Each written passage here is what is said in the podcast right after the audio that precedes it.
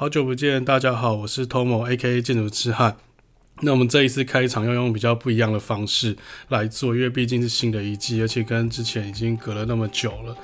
啊，而且我觉得之前的开场好像有点太长一点，然后有点无聊。好，那我们就直接开始进入到我们今天的主题喽。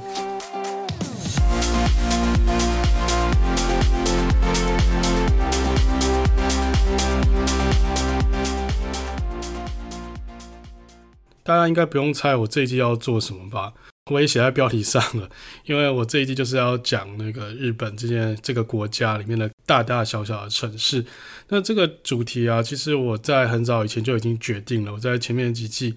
在前面几集就已经跟大家分享过，就是说为什么我要做日本这个国家。那一方面，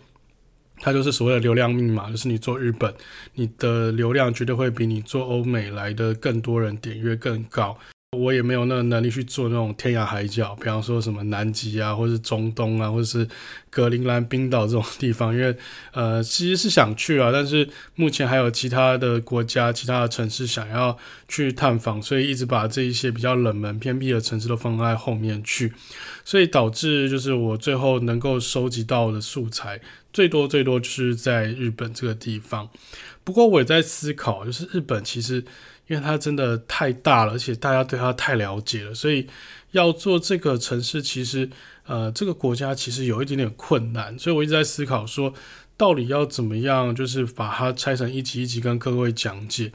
比方说拿这个东京来举例好了，因为东京的城市很大，它有三千多万人，那整个都会圈比台湾的人口还要多，所以东京可能光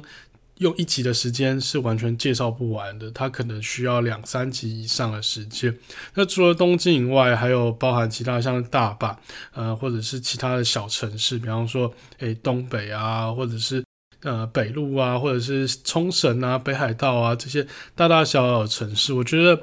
如果我全部讲解的话，可能。呃，要可能要好几季的时间吧，啊，不过我还是希望说能够浓缩起来，让大家可以在短短几集的时间，然后教给大家一些东京呃日本的建筑知识。这个我后来很很快又决定了，因为是毕竟来日本第一个来的城市，不管对日本陌生的人，或者是你来这边工作、来这边求学，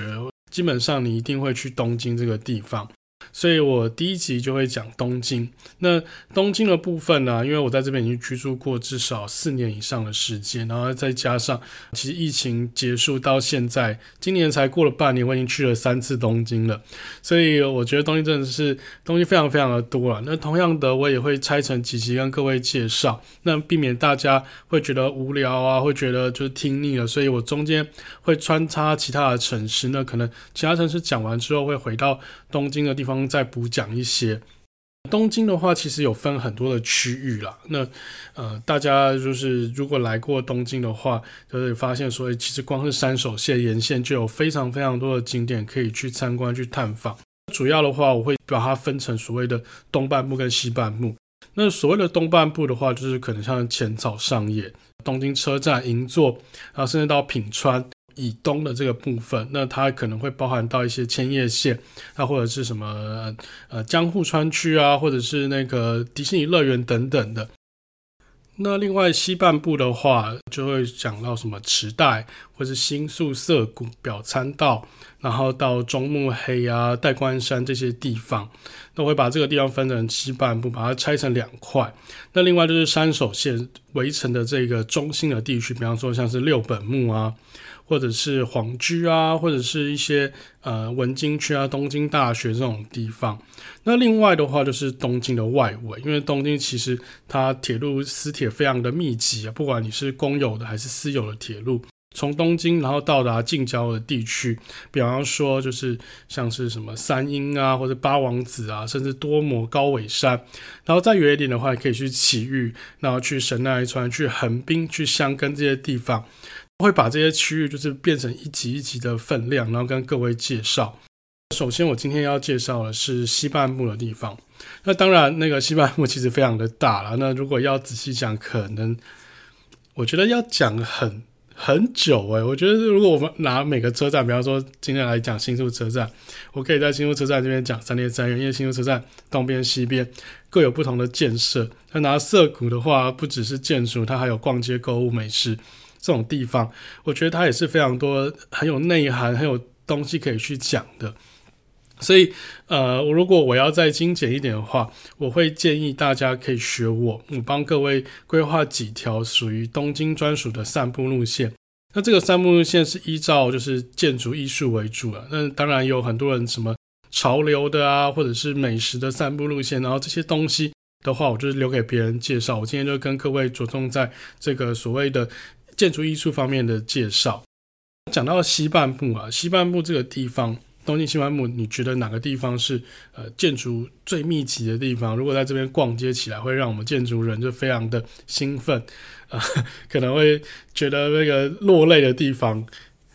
个人觉得啦，是还是表参道，因为表参道它是一个非常重要的一个参拜道路，在以前。那后来的话，就是因为大家参拜完会在这边有一些那个。摊贩啊，或是一些呃零售业啊，或是一些外国人会在这边居住，因为这旁边原本也是所谓的美军基地，包含那个代代木公园啊，还有一部分的那个明治神宫的这个森林的旁边，所以这些呃外来的美军，然后跟这些来这边参拜的人，他们交汇在一起，他们就会产生一些新的潮流文化、新的次文化出现，所以这个地方的话。从大概一九六零年代、五零年代战后开始，一直是属于东京这个最潮流、最时尚的地方。那包含就是所谓的表参道的这些名店街，就很多一线国际品牌的精品，像什么 Louis Vuitton 啊、Gucci 啊，或是那个 Chanel 啊这些高端品牌。另外就是所谓的那种年轻人的街头潮流，像是 Supreme 啊，或是 Human Made 啊，或者是一些呃我们早期知道的，像是 Ape 啊，或者这种等等的这种潮流品牌会在这边设点。那当然，你在那边逛街购物，你一定会肚子饿，所以也有很多一线的餐厅，比方说米其林餐厅，或者是街边的小吃啊，或者一些排队的美食啊，都会可以在这边找得到。那当然，因为这些店嘛，他们希望求新求变，他希望吸引人，或者是你有一个新的品牌成立之后，你会需要有一些人来帮你站台，帮你加持。所以他们这些店面都会找一些知名的建筑师啊、知名的艺术家来这边帮他们做一些就是包装啊，做一些像是广告招牌的设计。那我觉得很棒的是，就是说东京，呃，应该说讲说全日本，它不像台湾，台湾就是会有非常多的广告招牌放在这个建筑立面上，因为这个建筑有点太无聊了，所以我们会放一些五颜六色、缤纷七彩的广告招牌，然后从我们建筑就突出去。那我们看到的市容就是眼花缭乱的，在东京它表参道这个地方，你看到的市容也是眼花缭乱的，可是它不是靠招牌，它是靠那个建筑物本身。那很多就是建筑师啊，他会去读了，就是这个品牌他要传达的意念，或是它的定价啊，甚至他是要走就是时装的，想要走快时尚，还是他要走那种比较常态性的衣服。在这种情况下，建筑师会读取这个品牌它的那个要素、特特征之后，然后替这个品牌量身打造出很多不同的大小规模的旗舰店，或是一间限定的专柜等等的。所以我觉得，呃，讲到这些理由啊，就是如果你懂建筑，你喜欢艺术的话，你来到东京，你一定会把这个表参道当做是你的一个一定会去的地方，就是变成是一个你来东京不能错过的。那包含。不管我到东京了几次，可能连续去了，每个月都去了，那我还是会把表参道当成一天的散步时间，因为这个地方变化速度太快了，就是它可能每隔半年，甚至每隔几个月，它就有新的建筑物跑出来，然后就有建筑建筑物拆除，它有非常非常多的新的店家在这边替换。我觉得就是东京是一个很有生命的地方啊。那当然，表参道涩谷这几区是当然更快，变化速度更快的地方。表参道的范围，大家可能没有那么的了解。那表参道我自己是会把它定位在一个一条路，应该讲不是一条路。表参道它虽然是一条路，可是其实它还有两条道路切穿它。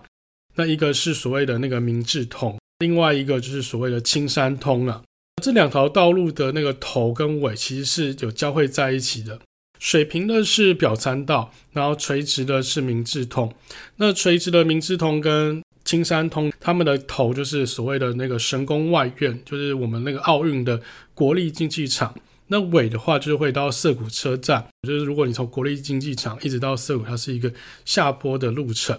这个所有的名牌啊，所有的大牌，它全部都在表参道上。那表参道的话，它的尾巴大家都知道它，它应该讲说它的头就是所谓的明治神宫。那它的尾在哪呢？它如果走走走走到底的话，会到那个根津美术馆。所以我今天介绍了逛街散步路线啊，那。呃，它其实不是一直线的，它其实就是在这个切区里面，我把我觉得几个重点的部分呢，按照就是路径的顺序排出来。我会建议说，大家可以在这个顺序下，然后排一整天的时间，可以从大概早上八九点进来，一直到晚上离开。如果你像我一样就是疯狂的话，我可能会在这个路线上可能会停留到两三天的时间。那时间没有没有那么多的话，我们就简单的走马看花也是可以的。呃，我是建议说，大家一开始早上来的话，第一个点，看你要从明治神宫出发，或者从根津美术馆出发都可以。那我个人是偏好根津美术馆这个地方，因为根津美术馆呢，它就是比较安静的，就是比较不像是那个表参道那么嘈杂，人潮那么多。那这个地方它虽然是面向一个大马路，那呃，它很适合当起点，原因是因为它就是一个。原本传统日式庭园，然后透过一个实业家，然后他收藏了非常多所谓佛教艺术啊、传统艺术的作品。呃，这个地方它除了有建筑物以外，它还有庭园，还有咖啡等等。那建筑物它是由那个威廉姆所设计的。那威廉姆这个名字大家可能已经很熟悉了，我在呃欧洲也有讲过。那接下来在日本可能会非常常出现，因为毕竟它是现在国际上最 popular 的日本建筑师。那同样的，他在表山道上有很多的作品。那并不是说每个作品都非常的优秀，因为他的案子实在太多了，所以他不可能每个案子都去顾及到。那呃，我觉得根津美术馆算是他一个非常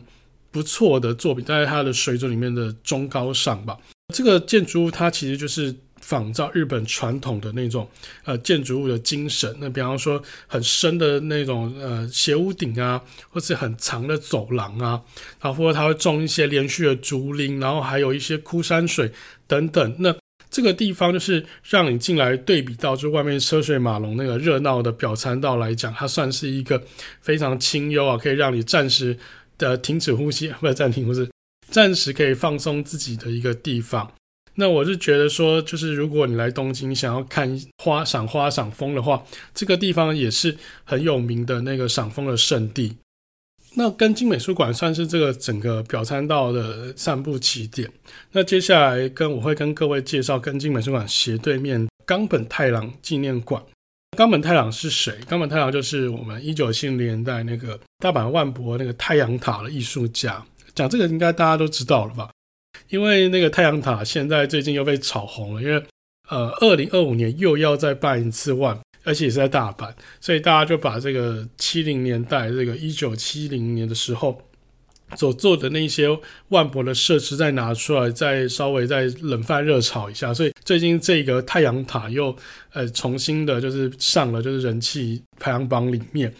这个地方啊，就是是他的纪念馆，那其实是他就是住了超过五十年的故居，所以这个空间其实并没有很大，并不是当时就是拿来设计作为呃展览馆、美术馆使用的。那来到这个地方，你可能就是付不用付钱，你大概用眼睛扫一遍就可以把这个地方看完，因为它就是一个小小的房子，然后加上一个放了满艺术品的庭院。可是我觉得很有趣的地方就是说，你付钱进去之后，你可以看到他当时的生存用貌。虽然这些东西已经被改成他的个人展览馆，甚至放了一些他的那个蜡像在里面。可是我觉得你可以坐在这里，可以享受到当时他怎么样脑力激荡，怎么样去思考那些艺术作品。然后还有就是呃，那个当时他怎么制作的过程呢？还有他自己的工厂等等。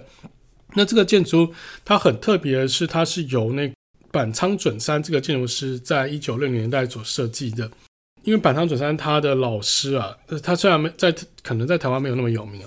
板仓准三他的老师是那个科比义，所以他的作品很有就是这个法国建筑师科比义的一些影子在里面。那呃，这个建筑基本上它就是属于一个西洋式的现代建筑，跟日本传统的一个建筑过渡作品虽然它没有很大，可是你会感受到很多过渡时期的一些做法。比方说，它会在一些挑空的那个地方，可能在一些榻榻米上面摆上一些那种洋式的家具。就是一般来讲，我们那个在榻榻米上面，我们放的是暖炉桌，放的是椅垫，我们不会放上椅子。可是它就会把一些沙发或者椅子放在榻榻米上。那虽然这个建筑物它没有很大，可是我觉得它是以迷你可爱，就是。大家一样也是在表参道逛位的时候，也可以来到这个地方欣赏，来这个地方来看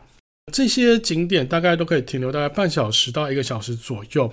那当然，如果你走出来，你会问我说，除了就是看美术馆、看展览馆以外，有没有一些可以值得一看的一些精品店？当然有非常非常多的精品店可以看。那精品店真的是我要讲，的讲不完。我每一间讲的话，可能要讲好几天、好几集才有办法讲完。呃，我觉得这几个我比较推荐的，像是那个 Herzog de Meuron 的 Prada 或是 Miu Miu 这两个精品店，他们其实就在彼此的正对面而已，然后也是在根津美术馆跟冈本太郎纪念馆建筑物的附近。这个地方啊，就是其实说实在的，很多人都不敢进去所谓的这个精品店，因为他说啊，我只是一个做设计的学生，或是一个。穷人家，我没有钱去消费，我可不可以进去？我觉得不要怕，因为其实我在学生时代就做过这件事情，我就直接进到我刚刚讲的那个 Prada 这个地方去，诶，那个去做参观，然后而且还在里面偷拍了很多照片。那当然，那个里面是不禁止摄影的，所以大家其实不要就是学我这样子。那因为。这个建筑植物实在太可爱了，因为尤其像是 Prada，那它是外观看似那种像钻石形一样，然后是一个绿色的宝石，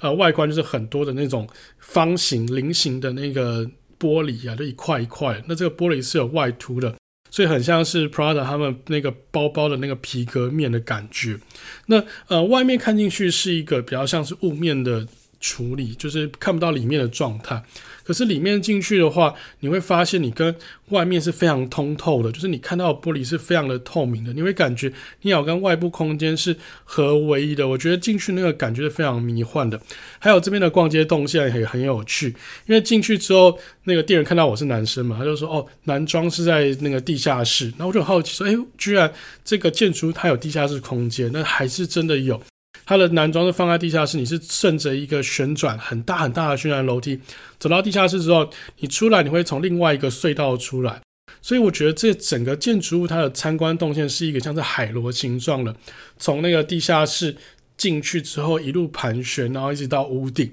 跟外观我们看到那个钻石形的状态是不一样的。那我觉得说。呃，日本其实他们这个对消费者他们不会那么排外了，因为他也知道说这个建筑很有名，所以很多人会慕名而来参观，所以他也不会说因为你没有穿那么好的衣服，因为你看起来是学生，看起来还是小孩，然后就把你排在外面，他都是很欢迎你过去的。也也许他心中在怒骂，也许他在讨厌你，但是我觉得是呃，也是可以大方的进去，就不要害怕。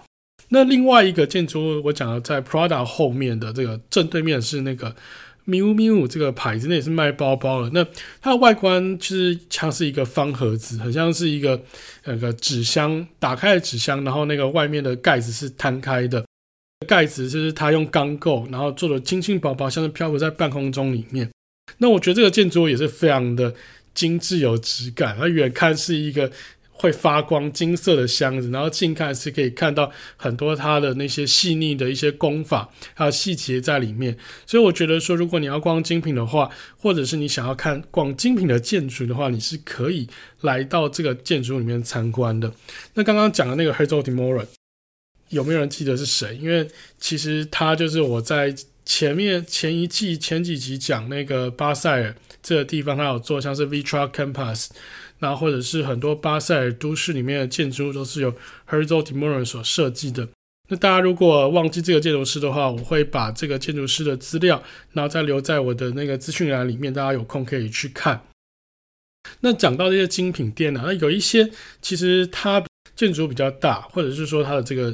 呃精品啊，它的品牌比较小，它没办法做整栋了，因为毕竟做旗舰店的话，你可能投入的成本就要。几十万，甚至不是几十万哦，是几千万甚至上亿，就是盖那栋房子出来。所以很多地主他们会请建筑师设计一些呃比较大型的那个商业空间，之后再分租给各个营业单位。那其中一个代表就是那个安藤忠雄的这个，他做了很多商业设施。那这些商业其实都蛮小的。我其中我最喜欢的，它是一个法文，我现在有点不太会念，它叫做 Collezione，Collezione。有，我是用那个片假名去翻那个法文的，所以如果我念错的话，大家不要纠正我，是用片假名念的。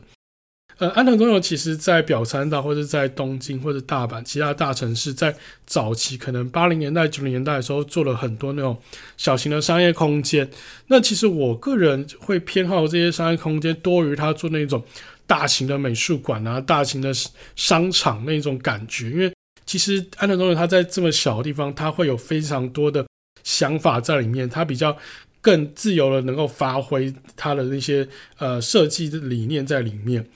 我觉得说像里面什么挑空啊、采光啊，就是它可能外观是三层楼高的建筑物，那你进去你会发现它其实挖了地下四层，然后还有一些内缩的中庭，所以会让这些地下四层还有采光的空间，然后会有非常多那种挑空的楼梯啊。或者是一些平台，虽然安藤忠雄作品非常的小，但其实你会感觉到，就是你好像在一个迷宫里面绕不出来，你会感觉到在这个小的空间看到安藤忠雄的建筑宇宙。我的我这形容好像有点好笑，但我觉得不过分，因为这真的是一个就是观察安藤忠雄、学习安藤忠雄、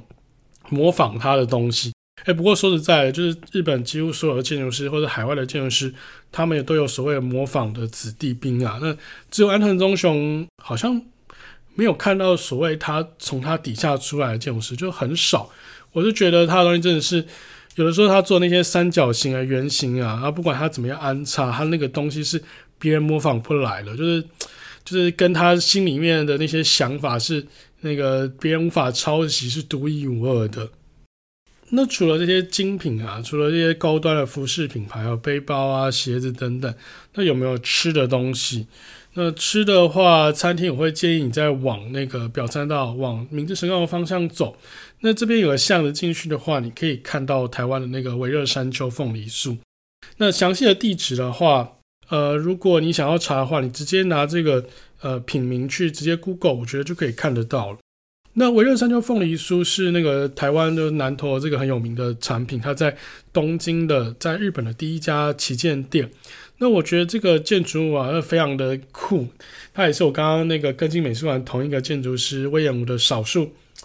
认真的作品吧。我觉得它做到非常的极致，非常的细腻，这样。呃，这个地方就是在你逛街购物，就是如果累的话，你可以进来，然后免费可以吃他的那个凤梨酥跟喝他的茶点，就是放眼全世界，就是维热山丘好像都有这个服务，就是吸引你进来先试吃，然后再决定要不要买。那另外就是说，我觉得日本的维热山丘的凤梨酥其实比台湾的甜，那酸度没有那么的高，所以我个人是比较偏好吃日本的维热山丘。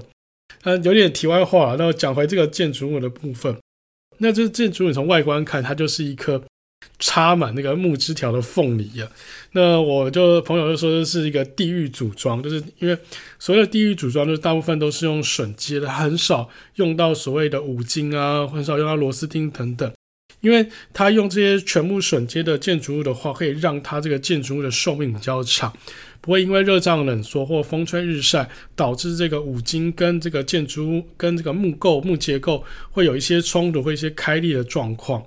那呃，很多人会把它跟另外一个建筑物是它在太宰府天满宫的那个地方有做一个。星巴克，那那个地方，它也是用所谓的就是鬼组装来做。可是我觉得太太府星巴克那个地方，它就只是做室内的所谓的装饰而已，不像这个建筑物啊，它这个装饰物是一路延伸到室内的，就是里面它其实并没有所谓的墙壁，它全部都是所谓用玻璃做隔间的，所以你在里面的感受是可以感受到整个被就是木格栅，就是木。这个木格栅嘛，被这个木结构所包围起来的感觉，好像真的住在一个陆地上的大凤梨里啊。那我觉得它的完成度非常的高，你可以进去参观，而且甚至它连家具啊，包含它的展台，还有它的桌椅，都是由威廉姆这个团队所打造的。所以我觉得来到东京的话，你如果想要看威廉姆的作品的话，这是少数几个，就如果你不想要看那么多，看到腻的话，这少数几个我觉得推荐大家一定要去看，而且这个作品非常的小。我刚刚有提到，就越小越可以看到这个建筑师的一些他的心力啊，他的一些想法在里面，他是怎么样去处理这种小基地啊，这么小的状态。讲完这些这么小的设施啊，我要讲一些比较大的设施。在青山通这边有一个 Sprirow 的文化诗社，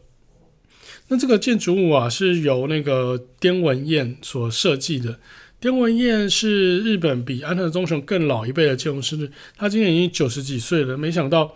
他还很健康啊，一直有出一些新的作品出来，我觉得蛮佩服的。而且他把他的建筑就是有点企业化经营，所以他的建筑物事务所在全球各地都有做分布。那他在台湾呢，就是做台北最早最早大概十几年前、十五年前有提出的那个双子星的方案。后来那个双子星到现在大家都没有看到影子嘛，而且一直换建筑师。不过它的那长的那个地下道啊，就是呃不是长地下道，它的那个长的电扶梯啊，就是从那个机捷到北门站这个电扶梯，这个很长很长的电扶梯，包含就是现在已经没有水的那个假竹林啊，那个地方是他做的。那当时完成的时候去看，我就觉得哇。好像来到一个宇宙都市的感觉，就是一个和挑高非常非常高的一个玻璃罩，然后有那个水像瀑布一样流下来，就觉得哇，那个台湾人可以把室内景观做成这样，真的是很不简单。所以才发现是日本人，不过那个真的是保养维护太高了，所以他们后来就是就是把这些水都停掉，然后把真的竹子改成假的竹子，我就觉得有点可惜啦。那他在这个青山通这个地方有做一个就是文化诗社，叫 Sprirow 建筑物这个外观呢、啊，就是他在在八零年代九零年代做的一个呃建筑外观。那这个建筑外观，你可以感受到它是一个非常流行、非常 fashion 的一种外观，就是它很停留在八零年代九零年代的那种流行文化。它用了很多不同的，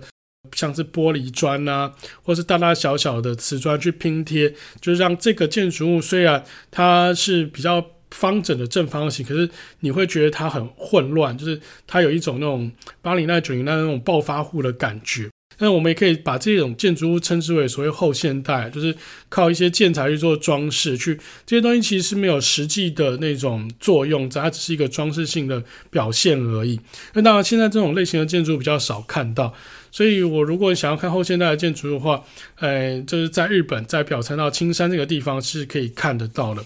那这个建筑物啊，你就是虽然它立面没有很大，可是它的内部非常非常的深啊，升到到底之后，你会看到一个就是旋转的楼梯。诶，那个不是旋转楼梯，它应该算是一个靠着就是呃圆形空间的一个斜坡啊。那斜坡可以顺着上去，这也是非常多人在 IG 上面打卡的一个网美景点。那来到这个地方，我觉得你可以来这个地方拍照也不错。那另外就是这个地方，因为它是设定在文化诗社，它是一个呃私人的艺术文教基金会。那这个地方它有非常多的那种艺文展览，那包含各大及那个院校，他们会在这边办一些所谓的毕业展览，那可能包含是服装设计啊、建筑设计啊、工业设计等等，都会在这边摆设。那另外它有很多文青的商店，然后还有一些呃期间限定的咖啡厅啊艺术作品。我去的去年，他就是跟一个那个艺术插画家在那边做了一个呃期间限定的动漫咖啡厅。那当然我现在已经忘记了，因为那个时候餐点什么没什么记忆点，所以我觉得说去的时候你可以去看一下他们现场有什么活动，说不定啊，就是你可以读到一些比较特殊的那个呃艺术家或是建筑师来这边办一些发表会。那接下来我们再从青山通回到表参道的巷子里面。那巷子里面其实有非常多的小店哦，像是那个金子眼镜啊，或是 Blue Bottle 的青山店，然后还有一些小小像是虎屋的羊羹店，或是 Le Labo 的香水等等的，有非常多有趣的小店。那呃，我觉得这里面其实除了一些商家以外啊，还有一些像是那个住宅也是很有趣，可以去看看。我特别推荐是在那个 Human Made 那个这个 Nigo 所设计的一个品牌，那现在是非常世界一线的潮牌啊。那 Human Made 的斜对面有一个叫做塔之家的建筑物，那这个建筑物它是一个民宅，所以我们没有办法进去参观。那当然是这个建筑已经被就是日日本的建筑史就是设为一个教科书等级的建筑物。那他的建筑师是那个东孝光，那东孝光也已经过世了，那现在是由他的女儿继承他的事务所。那目前呃星野这个酒店集团的饭店大部分都是由东环境这个事务所所承接的，所以那个就想可想而知，这个事务所其实已经非常有历史了，而且也非常的大。那这个主要是这个老的建筑师东孝光建筑师他的自宅。那呃这个宅邸啊非常非常的小，那基本上它是位于两个那种夹层锐角的道路的尖端。那它是从一九六六年所盖的，至今已经已经快要六十年的历史了。那它就是所谓我们讲的狭小住宅的始祖。那整个基地啊，非常的，因为它被两个道路夹住，它非常的小。那基地大概只有二十平米，就是二十平方公尺而已，换算成台平大概是只有六平的大小左右。那呃，它盖了就是总共从地下一楼到五楼的空间。那每一层楼就是一层一室。就是总共有两个房间，然后有客厅、饭厅，然后厨房。那另外地上还有一个半户外停车场。那外观是一个非常粗犷的混凝土。那呃，因为它有很多的挑空啊，还有那个大面积的玻璃，就是向对外开展，所以你会觉得看一些图片啊，你就会觉得说这个空间。看出去其实非常通透，就你并不会因为它这个狭小，这个基地这么小的情况下，然后觉得它好像就是觉得很拥挤的感觉。所以我觉得，就是如果大家有空经过这个地方，可以在门口拍个照，研究一下它是怎么样规划、怎么样设计的。那呃，这些狭小的住宅啊，狭小的商家，呃，有非常多有趣的。就除了刚刚提到就是小住宅，还有刚刚那个 Herzog & de Meuron 的 Prada 以外，这时候你坐回表参道路上，你应该已经到了表参道中段，就最热闹的地方，像是 Apple Stone 啊，或者表参道之丘，或者是像其他名店等等的。那这个地方啊，就是有一个桥，有一个天桥，很多人会在那个就是他们那个 Lumine 就是点灯的时候啊，然后还有他的就是一些圣诞节特别的祭典的时候，会爬上这个天桥，然后去看就是两边的车水马龙，还有两边的市景跟一些放上灯饰的树。我觉得在这边拍那个照片或拍影片都非常的适合。那在这个天桥旁边有一个两个很有趣的建筑物，那这两个建筑物就是我们很常在学生时代会被老师点出来说，叫我们做 case study 做我们比较的一个建筑物。那这两个建筑物它是紧贴在一起的，那其中一个是那个团积业做的 Hugo Boss 跟伊东丰雄做的 Tuts 的这个呃精品店的旗舰店。那团建就是那个现在做我们第一航厦，台湾讲第一航厦，还有像日月潭的象山游客中心的建筑师，那在台湾知名度非常的高。那最近也盖了非常多的集合住宅。那另外就是那个伊东丰雄的 Tuts，那伊东丰雄大家可能已经没有很陌生，因为在台湾非常那种超大型的公共建设，还包含高雄市运啊。包含那个台中歌剧院啊，然后台北的松烟大楼啊等等，都是他做的作品。那 Tutz 的应该说这个品牌一开始叫 Tutz，那后来因为疫情的关系，把已经改成那个 BV 啊，Bottega Veneta 这个品牌，然后进驻。那 Tutz 搬到别的地方去，那所以到现场你可以看到，就是两栋建筑是并排在一起的。我们还是称为它为 Tutz 啦，因为 Tutz 是他一开始替这个品牌量身打造的这个形象店。那 Tutz 的那个建筑物是比较大的，它是个 L 型的。那 L 型扎出的角就是那个 Hugo Boss 的旗舰店。呃，两个建筑物啊，它都是模仿表参道上面的这个整排的树所设计的。那这个树就是榉树，那这个树它就呃树冠非常的高啊。它都是整齐的行道树，那冬天的时候会落叶，然后会有那个人把灯饰缠在上面，然后变成很漂亮的过节气氛。那呃，他们要模仿这个树的剪影啊，然后 Tutz 做的方法就是把树干就是叠在这个当做立面，然后贴着这个外圈贴一层，然后叠在这个呃建筑物上面。那所透出来这个树梢的缝隙啊，就是它玻璃的开窗面。所以你就可以看到它的玻璃开窗是非常不规整的，然后很像是真的是一个树的剪影在这个建筑物上面。那另外就是 Hugo Boss 的做法就比较不一样，因为它的基地更小，所以他就做了一个圆形的，然后像是一个火举火把一样，然后到了中段是就是缩起来，然后到了尖端呢又是展开的。就像一棵榉木，就是展开开长的样子。所以我觉得不同建筑师他面对这种狭小的基地，他有非常多不同种的这种诶安呃解释的方式。就在这边可以看到很多很精彩的建筑物表现。那如果你再往这个明治神宫走的话，你会经过那个所谓明治通跟表参道的交叉口。那这个交叉口是第二个我觉得最大的交叉口。那这个交叉口上面有非常非常多有名的建筑物啊。那一个就是那个拉佛耶元素。那拉佛耶元素它其实已经一九七零年到现在已经五十年了。然后近年一直在讲说要改建，但是也没有听到到底会不会有改建的的方式出现。那这个地方就是从一九七零年代起就是一个潮流的文化发源地，它包含很像是后来的那个涩谷的 PARCO 或者是一零九百货，它比这一些商店还要来得更早。所以到现在，就是如果我们要去观察一些元素穿着很特别、很特别的人，比方说他可能会穿成那个公主装。他可能会全身黑啊，暗黑系的，或者他会带很多饰品在身上的这种，你在这个拉佛耶，就是这个法这个百货公司里面是可以找到这些特别的商家。呃，我一直以为就是拉佛耶是那个法国的老佛爷，就是我以为是同一个东西，就后来我查，它不是，因为老佛爷他们是那个精品的百货集团，跟日本这个拉佛耶是。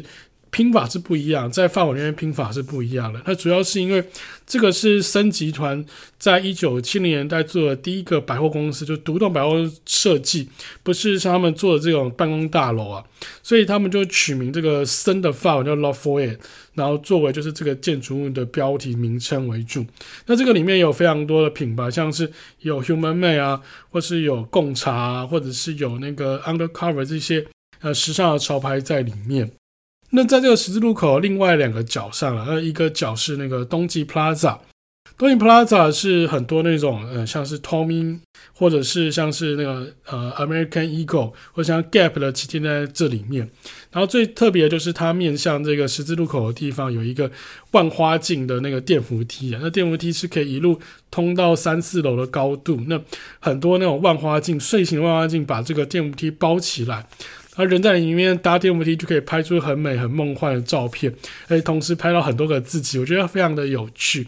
那那个这个建筑的最顶端呢、是一个室外的庭院，是个空中的一个呃办公空间，呃不是办公间，它是一个空中的这个花园。那这边有个星巴克，那如果你不想要花钱去下午茶店，去其他地方，又要找地方休息的话，你可以在这个星巴克点一杯咖啡，然后坐在这边欣赏整个就是色不是色谷，整个表参道十字路口这样子。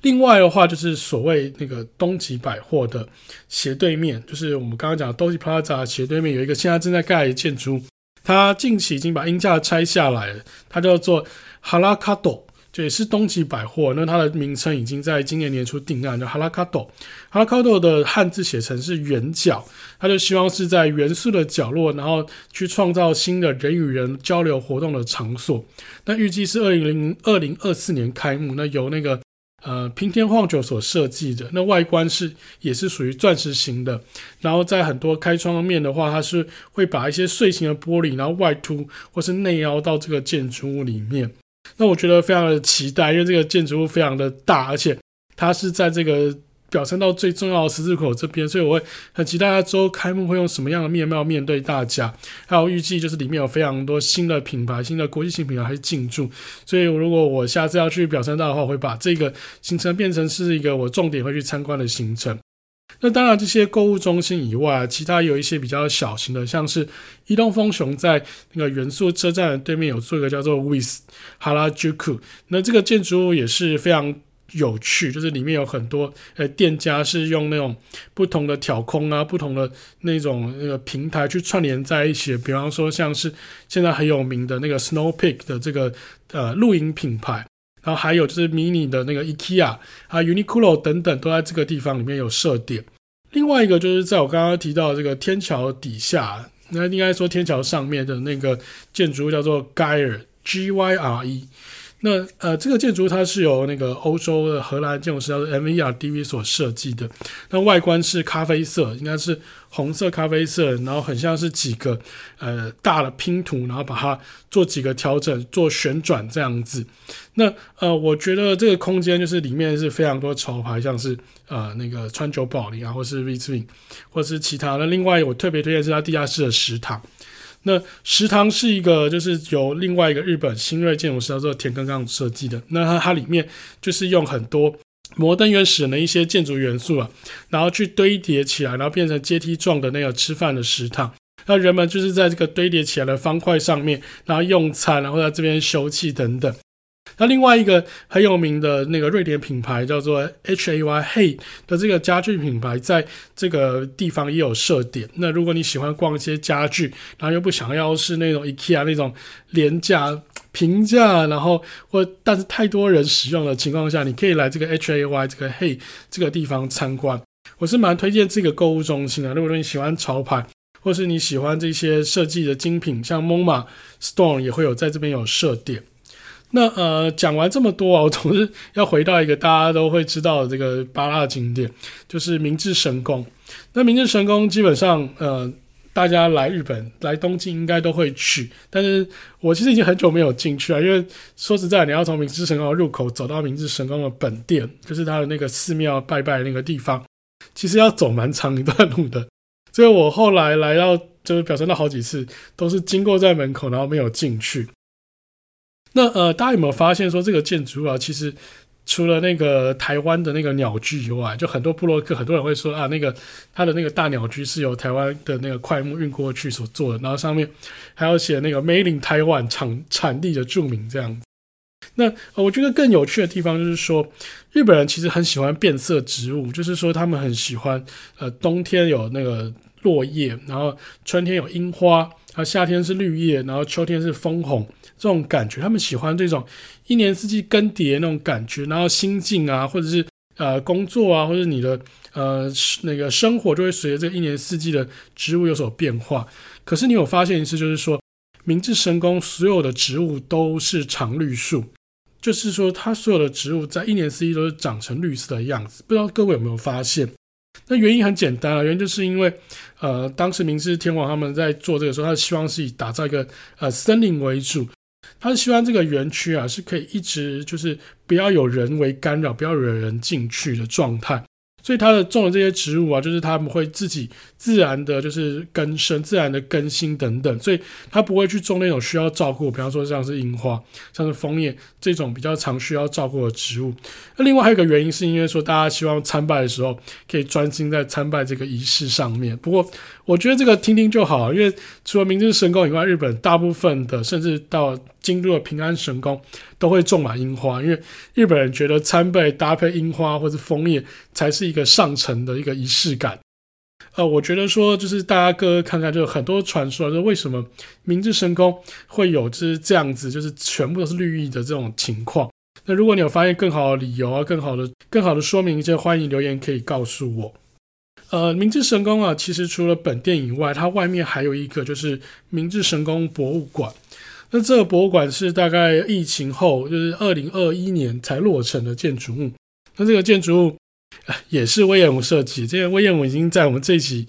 还不到一个小时就已经出现那么多次了。我觉得，我觉得它出现的几率好像有点太高了。不过，我觉得让他来设计这些日本传统建筑物真的是非常的适合，因为它毕竟是在一个大家非常谦卑先驱的一个地方。然后他做了一个就是非常保守的派的设计，可是他一样的引用了就是日本非常多的那种传统建筑的手法，比方说像是木构造啊、榫接啊，或者这一些诶那种很长的屋檐，然后很深的走廊，然后还有甚至是雁形平面等等。那这个东西其实我之后有打算再跟各位特别开一集来介绍日本传统建筑文化。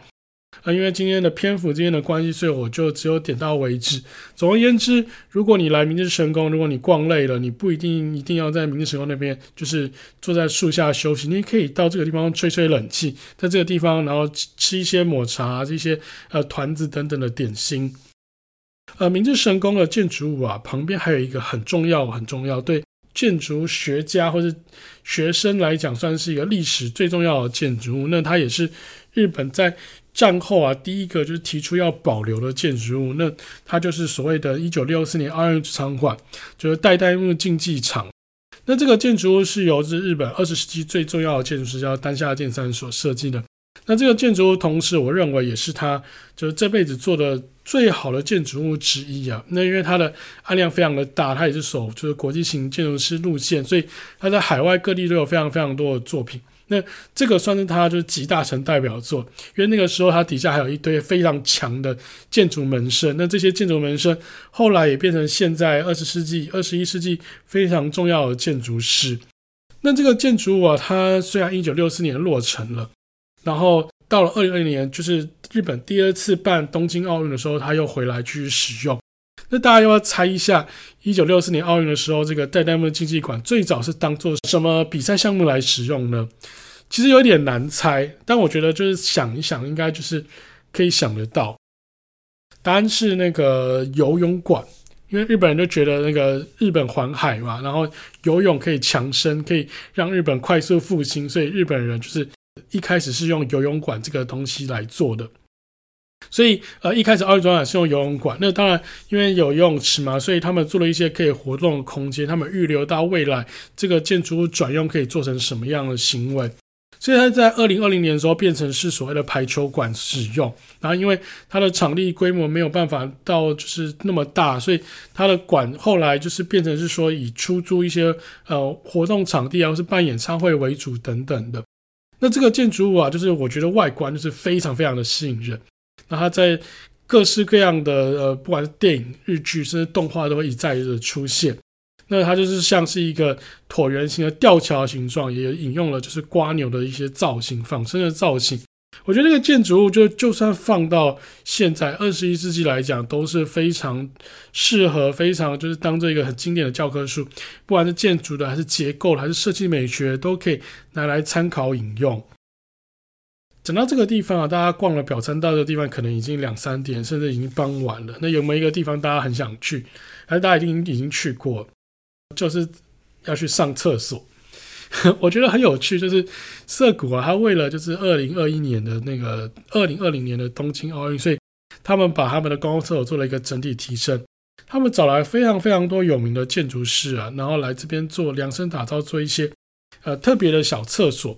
那呃，我觉得在台湾就有点奇怪，就是台湾人就觉得啊，公厕就是应该要脏，应该我不能放免治马桶，放免治马桶就是大家会把它破坏。可是有没有办法，就是我们想办法把这些都市的设施给就是全部提升再进化，然后让大家就是透过这些硬体设施的进化，然后去改变自己就是平常使用习惯。因为我预习就是厕所原本就很脏的，所以我到了厕所，我可能就不会蹲在马桶上，我可能就不是用，我可能是用站的，我可能必须要用半蹲的方式来上厕所。我就觉得天哪，在台湾上厕所好可惜哦，好可怕！而且因为卫生纸会被人家偷走，所以我们都要把卫生纸藏起来。就觉得哇，如果能够像日本一样把这些基本设施改善好，我们来到这边对日本的第一印象就是哦，这边的厕所很高级，就代表说。我们的整体的文化是可以跟着提升的。那他找了非常非常多的建筑师来做，那大家有兴趣可以去搜寻这个 Tokyo Toilet Project。那像他找了这个安藤忠雄、伊东丰雄，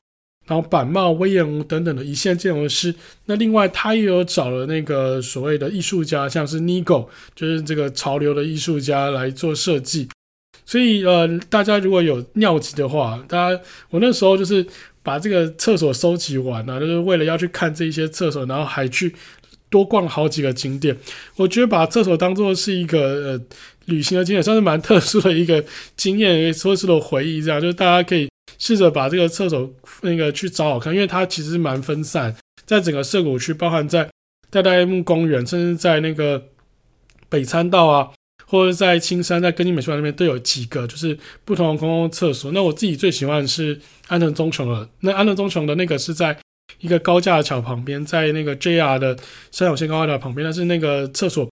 有点不像安藤忠雄做，是我上网，然后我去 Google 去查，哎，这个是安藤的作品，我才吓一跳，就原来安藤忠雄会做一些非常现代、非常精彩的厕所。那另外一个是藤本壮介，那藤本壮介的厕所是它有点像一个白色的帆船呐、那。从空中看就是一个白色的马桶盖，呃开水开水龙头之后，它会把水从上方然后流到底下来。那我觉得还蛮有趣的，就是他们中间会想出一些比较轻柔的处理方式。那当然还有一些像是，比方说全部用木木结构搭成的厕所，或是用那个混凝土做的很重的样子，或是把那个厕所的那个最小狭小化，可是高度拉到二十公尺高，就是你在上厕所的时候，好像在看一个天井一样。我觉得很有趣，大家如果去日本去这个涩谷这个地方，可以去看一下这个厕所的文化。好，讲到这边，其实我的路程才走到一半呢，居然一下时间就已经过了，都已经超过我的预期的时间，讲到欲罢不能。然后我觉得，其实这一段呢、啊，我老实讲，我其实没有准备太多的东西，我就是用 Google Map，然后放一些就是我去过的坐标，然后我跟大家分享一下我自己去过的心得。整个路程其实还有一半没有讲到，那我会放在下一集下半集的节目跟大家各位介绍。那下半集我们会从那个宫下公园出发，那一路到涩谷车站，然后再到中目黑跟代官山这个几个地方。那其实今天是一次录两集的啦，那大家就很快就可以听到我就是下一集的更新了。那我今天先在这边先跟各位告一个段落。那如果你喜欢我的节目的话，帮我就是按个五星好评，然后留言，然后把我的节目宣传给你的朋友。那我们很快就会再更新给各位下一集。下次再见，大家拜拜。